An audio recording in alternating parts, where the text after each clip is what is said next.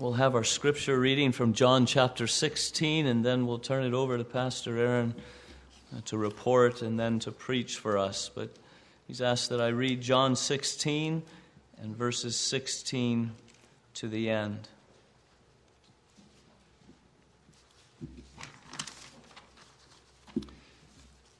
John 16, 16, the words of Jesus. In a little while you will see me no more, and then after a little while you will see me. Some of his disciples said to one another, What does he mean by saying, In a little while you will see me no more, and then after a little while you will see me? And because I'm going to the Father. They kept asking, What does he mean by a little while? We don't understand what he's saying. Jesus saw that they wanted to ask him about this, so he said to them, Are you asking one another what I meant when I said, In a little while you will see me no more, and then after a little while you will see me? I tell you the truth. You will weep and mourn while the world rejoices. You will grieve, but your grief will turn to joy. A woman giving birth to a child has pain because her time has come.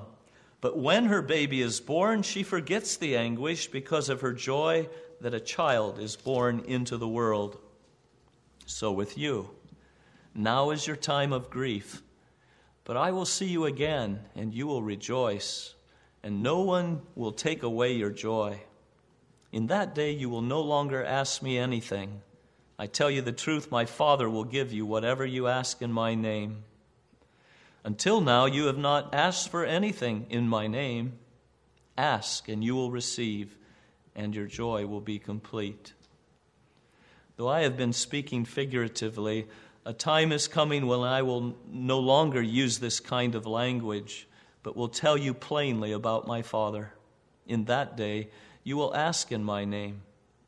I am not saying that I will ask the Father on your behalf. No, the Father himself loves you because you have loved me and have believed that I came from God. I came from the Father and entered the world. Now I am leaving the world and going back to the Father. Then Jesus' disciples said, Now you're speaking clearly and without figures of speech. Now we can see that you know all things and that you do not even need to have anyone ask you questions. This makes us believe that you came from God. You believe at last, Jesus answered. But a time is coming and has come when you will be scattered, each to his own home. You will leave me all alone. Yet I am not alone, for my Father is with me. I have told you these things so that in me you may have peace. In this world you will have trouble, but take heart. I have overcome the world. Amen. Turn with me to John 16 and let's come to the Word of God together. John 16. We live in a, in a strange time in many ways, and I'm not so much talking tonight about pandemics and riots and contentious elections and threats to religious liberty and the weirdness of social media and the sexual insanity that's gripping our nation. I mean something different. I mean that our place in redemptive history is somewhat strange. Jesus has come. He's accomplished our redemption. That work is finished and secure and sure. He has established his kingdom.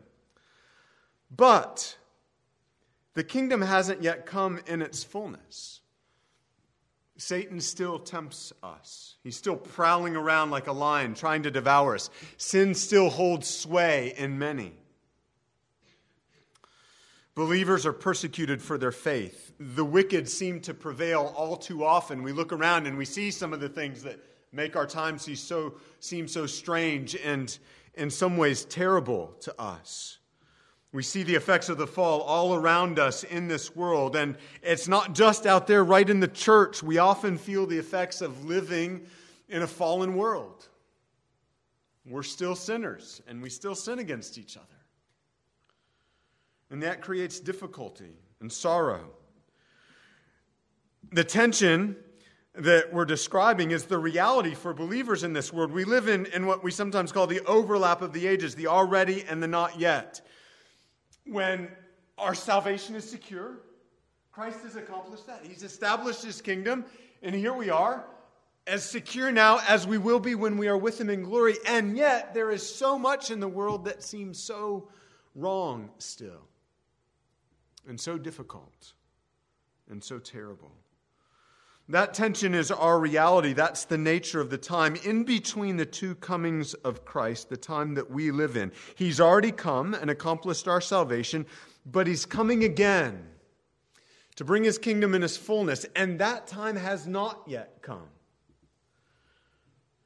And we are waiting for it. And that period of time is exactly what Jesus is preparing His disciples for on the night of His betrayal. John 13 through 17 uh, I think probably over a year ago when I was here, I preached on John 13 and Jesus washing the disciples' feet, and probably talked about some of these things about the nature of the time that we're living in. But that's the time that Jesus is getting his disciples ready for. And, and John 13 through 17 gives us something none of the other gospel writers give us. It is, uh, it is sometimes called the upper room discourse. The other gospel writers give us the institution of the Lord's Supper that happens on this night. But they don't give us all of this teaching that Jesus gives to his disciples. And what he's doing on this last night when he is about to die is he's getting his disciples ready for the time that we now live in, the time in between his two comings. He's equipping them and us for life in that overlap of the ages when the kingdom of God has already arrived but has not yet been consummated. It's not now as it one day will be. And that, as you well know, is a difficult time in which to live. Jesus knows that. And so he's preparing his disciples for it. Now, for us, we've been seeing this period of time unfold, if we look back at history, for some 2,000 years now. But think about these 11 disciples just on the cusp of this period about to begin. They have waited years for the coming of the Messiah, and now he's here, and he spent three years with them, and now on this night he's saying, I'm going away. Like, what you, you just got here? I'm going away, and it will be good for you that I'm going away. Well, how in the world could that be? How are we going to? Jesus, we've, we've just gotten used to having you with us. We now sense our need for having you with us, and now you're saying you're going away. How in the world are we going to survive without you? And that's what Jesus is preparing them for in John 13 through 17, helping them to know what to expect and how they will be able to live in such a time. What will get them through when he's not bodily present with them. That's the context of the very few verses we want to think about together this evening. For these disciples and for us, 2,000 years later, it will not be easy. But Jesus' people will be provided with everything that they need for that period of time. And they will be protected during that period of time. And so, from these last few verses of John chapter 16, I want us to think just briefly tonight about faith, peace, and victory. I don't have a lot to say tonight. I want to acknowledge that the time that we live in is really hard. But I also want to encourage you that we have everything that we need for these days. All right, faith, peace, and victory. Between the two comings of Christ, God's people will have faith, though it is sometimes weak. Listen to Jesus' disciples, and I don't have time to dig into all the context here, but listen to what they say in verse 30. Now we know that you know all things and do not need anyone to question you. This is why we believe that you came from God. So they make this profession of faith. That's right and it's admirable. But did you catch Jesus' reply as Pastor John read it earlier? Jesus answered them, Do you now believe? Behold, the hour is coming, indeed it has come, when you will be scattered, each one to his own home, and will leave me alone. Yet I am not alone, for the Father is with me. Ouch. He knows they're about to abandon him. They're about to fail him. Judas has already left earlier in the evening to betray him. That's on a whole nother level. Peter is going to deny him, and all of them will abandon him. And he tells them that hour is coming, and it's here. You're going to be scattered to your own, and you're going to leave me alone. And guess what? What Jesus said happened. Matthew 26, verse 56.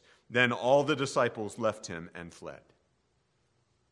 what Jesus said would happen here happened. Their faith is there. We believe that you came from God, but their faith is weak. It's faltering. Uh, we saw that another time when I came and preached on, on the doubt of Thomas and even the other disciples. They have faith, but it is weak and faltering. The Father will be with Jesus right up to when he's forsaken by the Father as he suffered his wrath for our sin. Of course, that's all before Jesus' resurrection, death, resurrection, and ascension that he says this to them. But even after the resurrection of Jesus, their faith would sometimes still be weak and falter.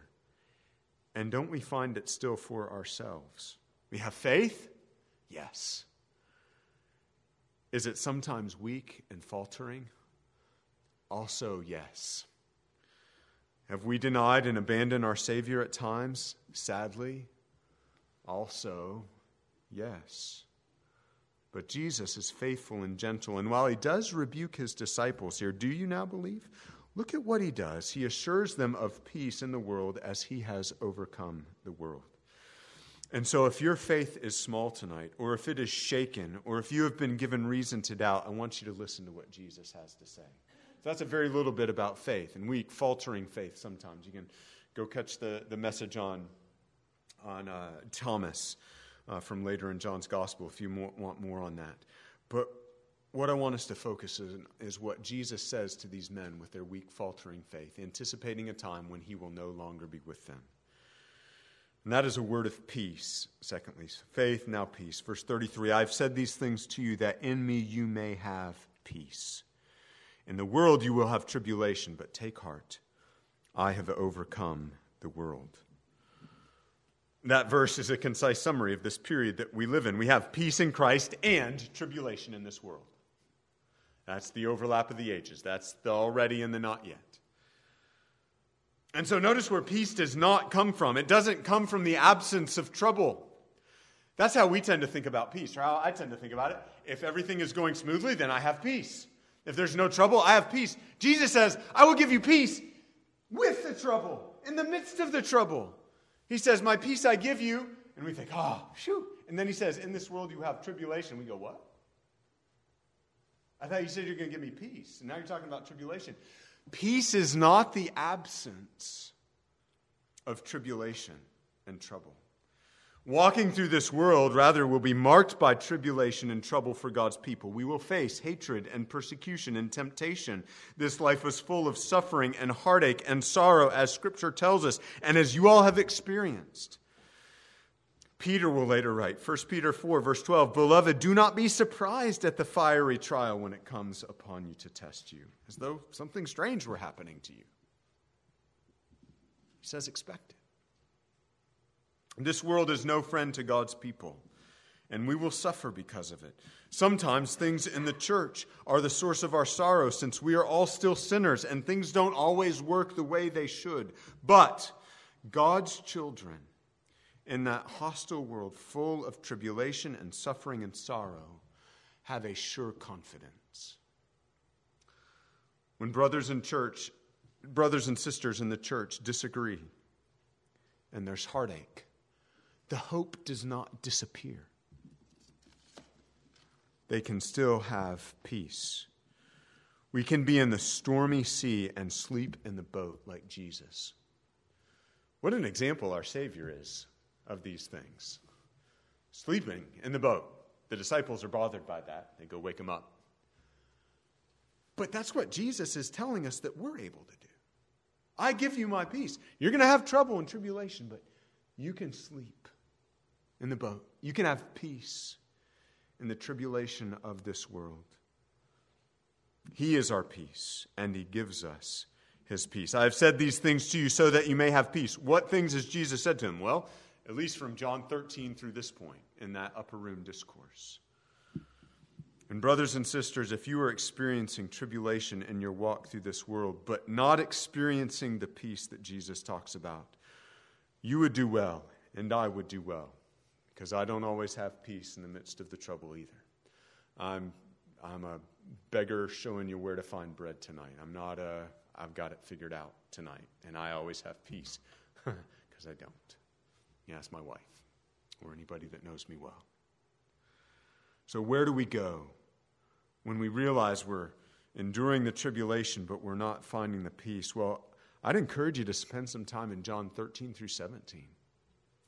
This is, that's exactly what Jesus is getting his disciples ready for. What he's getting you ready for is living in this world in between his two comings. Listen to him gently prepare his disciples for this very time that we are living in. And you'll find the call to focus on others in humble service as he washes his disciples' feet and calls us to do the same. That will lead you towards peace, humbly serving others. The call to love one another, a new commandment I give you that you love one another.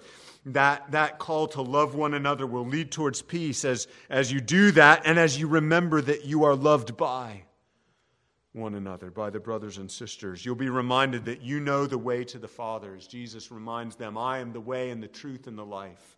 No one comes to the Father except through me, and that you know that way, that Jesus has revealed it to you, and that He's gone there to prepare a place for you, and you'll experience more peace. You'll find that in John 14. You'll be reminded that the Holy Spirit is with you. Uh, there's Jesus unpacks some of the doctrine of the Holy Spirit in these chapters, and he's telling them, even though I'm going away, listen, God is not leaving you.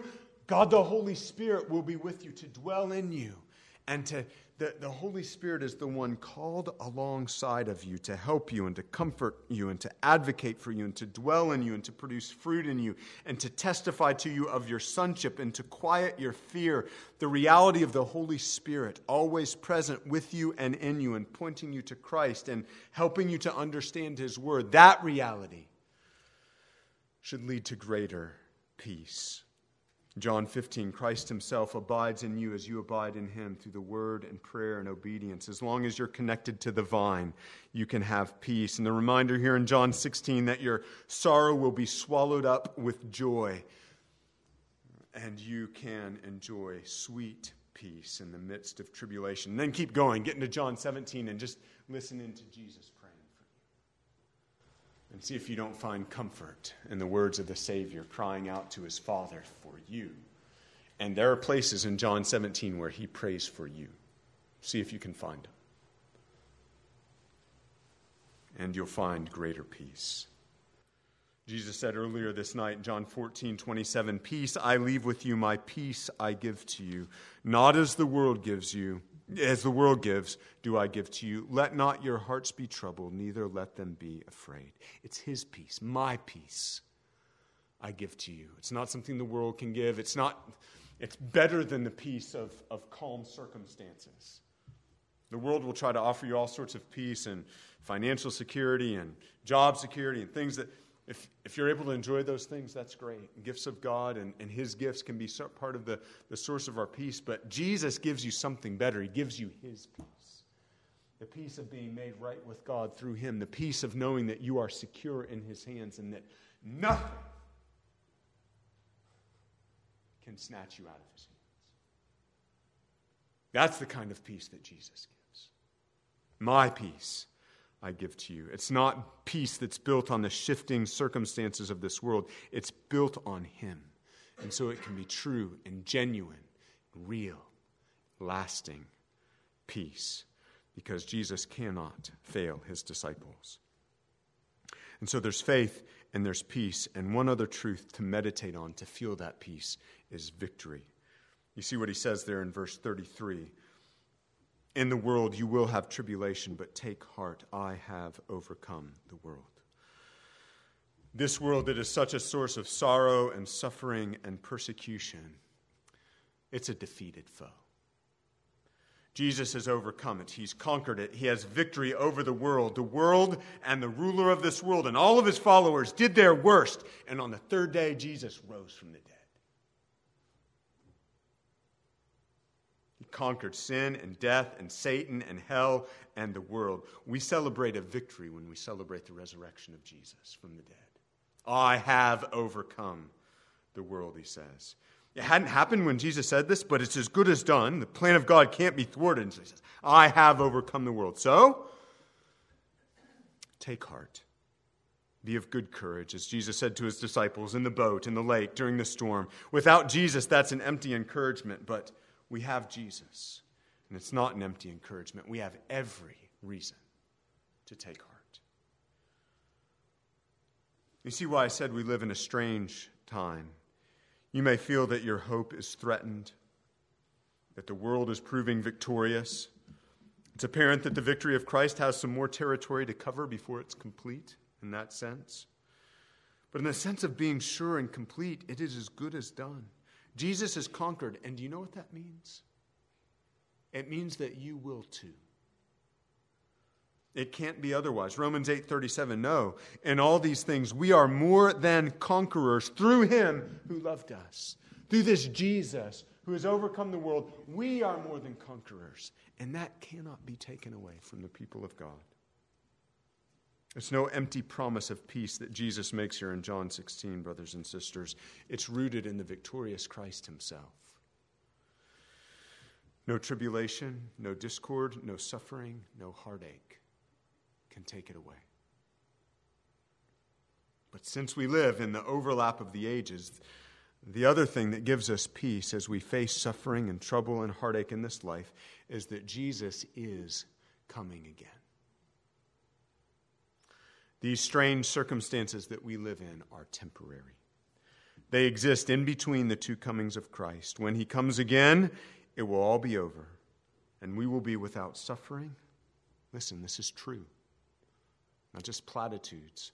One day we will be without suffering, hurt, sorrow, pain, and heartache. Whether that's inflicted by the world, it will be conquered or whether it takes place sometimes even the church, the church will be glorified and no longer sinning against one another. And so, brothers and sisters, in this hostile, fallen, broken world where it may sometimes feel like Christians are losers and not victors, in this world where even Christians don't always see eye to eye with each other sometimes, be of good cheer as you wait. While Jesus is physically absent from us. He is present with us by His Spirit. And we have everything that we need. Your sorrow will be turned to joy. You right now have access to the Father. You have great understanding and light. You have faith. Though it may falter, it will not fail. And the peace of Christ is yours right now, as is his victory. Now, I haven't told you a single thing that you don't already know tonight. But I hope it's encouraging to be reminded of it and to think about it again. It's good news in a sin weary world that hates Christ and Christianity. It's good news for you tonight if you don't know Jesus. It can be good news for you. If you will come and put your faith in this Jesus, you can enjoy his peace. You can know his victory over the world. You can be part of this imperfect, flawed church. I don't just mean this one, I mean the church, the universal church. You can be part of that and on your way to an eternity without all of the bad things that you see in this world. That can be yours if you trust in Christ tonight. And if you are trusting in Christ tonight, it is yours, whether you feel like it or not. It's good news for sin weary Christians who are tired of the struggle. Take heart. You can have peace in Christ in the midst of your tribulation. And this very world that gives you such trouble, Jesus has overcome. And he is coming again.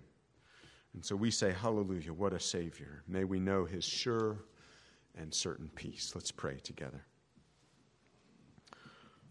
Father, we thank you for your Son, our Savior Jesus. We thank you that He promises peace, that He gives us His peace, that He has conquered this world that we live in, that we so struggle in. We thank you that He has given us everything that we need for this time. We pray that in, instead of complaining or despairing, we might be a people who, who look to your rich supply and have hearts full of gratitude and thanksgiving and yes, even peace in the midst of the difficulty and turmoil and heartache that we experience day by day. We pray that we would find comfort in our Savior Jesus and the fact that we are not alone. We thank you for your Spirit who dwells in us and gives us all that we need for this life until we are home with you in the next. Until then, give us your peace. Give us grace to know and experience that peace and to rest in you, we pray. In Jesus' name, amen.